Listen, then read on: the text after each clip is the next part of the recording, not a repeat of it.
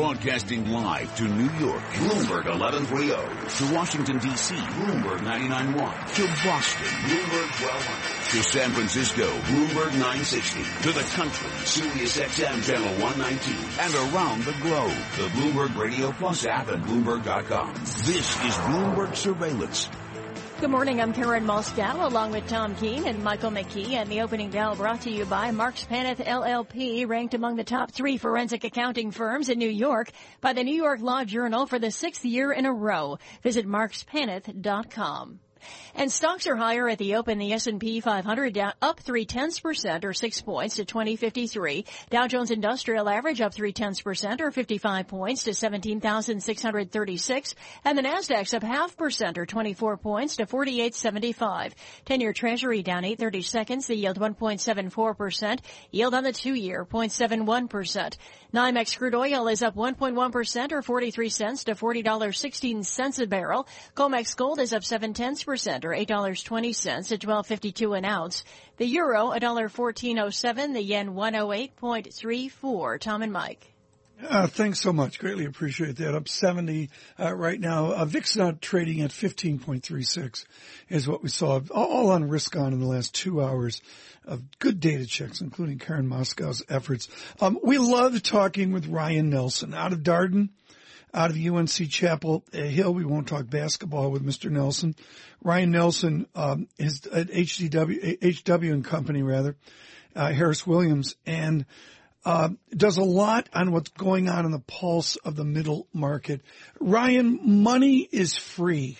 Does that distill down to the middle market, or is the money-free province only that of mega corporations that can borrow it sub one percent levels? Well, Tom, good morning. I, I would say I don't know that anything is free these days. We're in life, um, but it, to answer your question directly, um, certainly rates for big corporates, for big private equity, for middle market, for smaller private equity firms, you know, is at historical lows. Um, I think what we have seen here over the last several months, however, from what I would say is a bit of a peak last summer, is that rates have crept mm-hmm. up a mm-hmm. bit on the senior debt side and certainly on the subordinated debt or mezzanine side, where it, uh, you know, capital is certainly more, uh, you know, tougher to come by. Right. Um, I think I think what we're seeing uh, is that those who need to borrow, uh, as opposed to use cash off their balance sheet, right. if you're strategic, um, you know, are finding that second lien or that subordinated debt piece right. tougher to come by. Boxley Materials, Veritex Corporation, Inventus Solutions, folks. This is not Yahoo. This is not Facebook. It's not the Brazilians and Warren Buffett buying half of um, Canada. Uh, within this, what's the spirit right now in the middle market area? Are sellers and buyers even remotely close in valuations?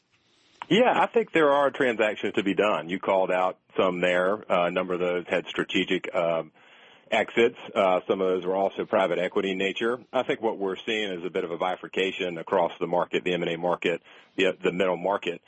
M&A activity uh, generally. Um, there, while there is good balance, uh, we are seeing, I would think, relatively more activity in sectors like healthcare, consumer, even technology to an extent, where those businesses on balance are performing better than some of their brethren in, say, energy and power or industrials where performance is a bit more muted.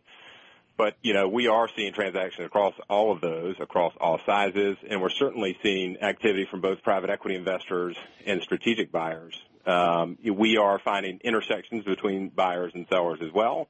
Although I would tell you, in talking to many of our clients on the private equity side, they, they view this year, 2016, as hopefully a year where they're able to invest more dollars than they are potentially return dollars in the form of mm-hmm. exits, uh, just given the relative uncertainty in the broader market, say compared to 2015 or 2014.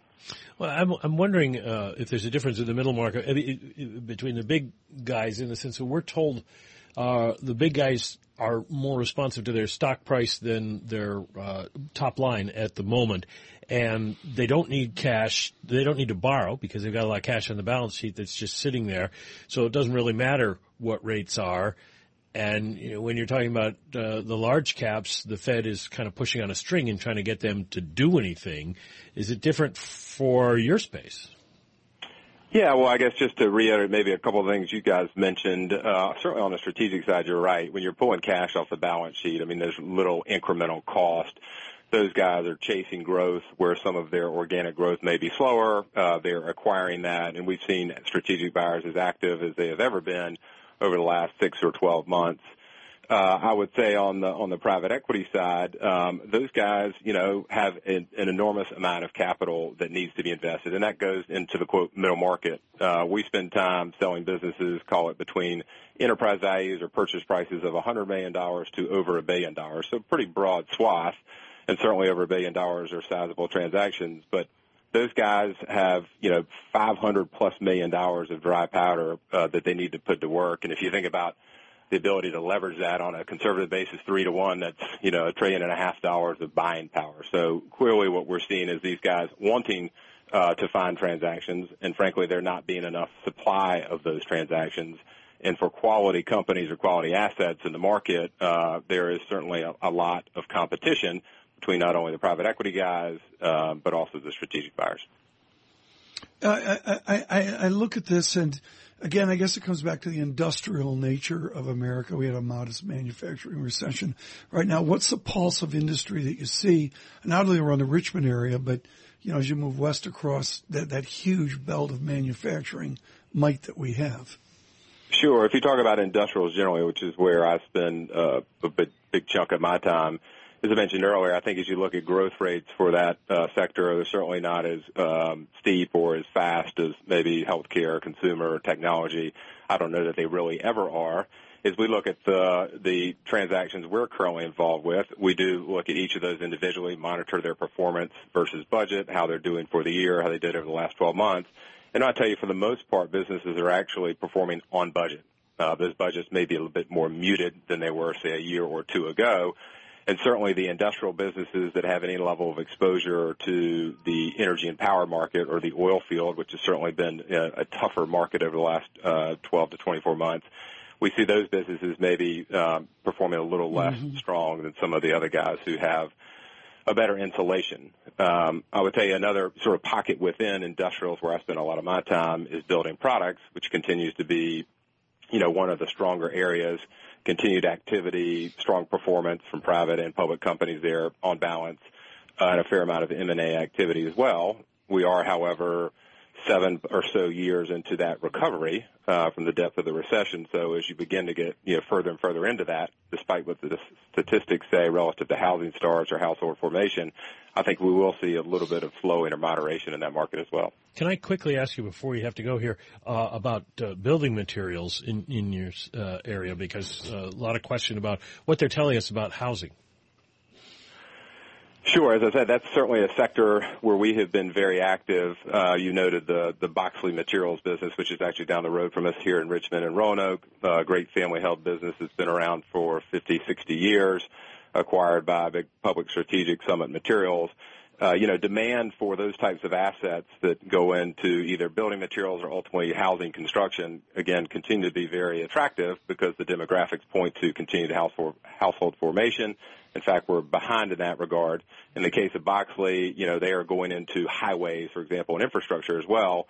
With the recent um, good news around the highway bill, that spending will continue at the state and federal level. Right. Uh, and so there's a lot of, you know, and there are a lot of well-heeled yeah. strategics who are interested in owning those assets. Right. Ryan, thank you so much. Ryan Nelson is with Harris Williams as we look at it. Something we don't look at enough, which is uh, more um, middle market, middle market M&A right now. The Dow up 93 points. The VIX 15.32. The yield 1.75%. This hour of surveillance brought to you by Palisades Audi. Visit PalisadesAudi.com. Here's Michael Barr with news headlines. Mike, Tom, thank you very much. More than 70 years after a U.S. atomic bomb destroyed Hiroshima, U.S. Secretary of State John Kerry became the most senior U.S. official to visit the Japanese city since World War II. Kerry today placed a wreath at the monument of the city's Peace Memorial Park Kerry is in Hiroshima for a meeting with a group of G7 foreign ministers. Kerry says the visit has reminded him of the need for diplomacy to prevent war. I come away here from here absolutely re-energized and recommitted and dedicated to help find that better way. Some prominent legal advocates are weighing in on the debate over President Obama's Supreme Court nominee. Fifteen former American Bar Association presidents sent a letter to Senate leaders urging Republicans to consider Chief Judge Merrick Garland. They say Garland is one of the most outstanding judges in the country. CIA Director John Brennan says his agency will not engage in waterboarding, even if the next president of the U.S. orders the agency to do so. Brennan tells NBC that the CIA won't engage in any so-called enhanced interrogation techniques. Meanwhile, Republican frontrunner Donald Trump calls that ridiculous. Global news, 24 hours a day, powered by our 2,400 journalists, more than 150 news bureaus from around the world. Now, Michael Barr. Mike, Tom? Michael Barr, thanks so much. Appreciate that. And again, Dow up 100 points.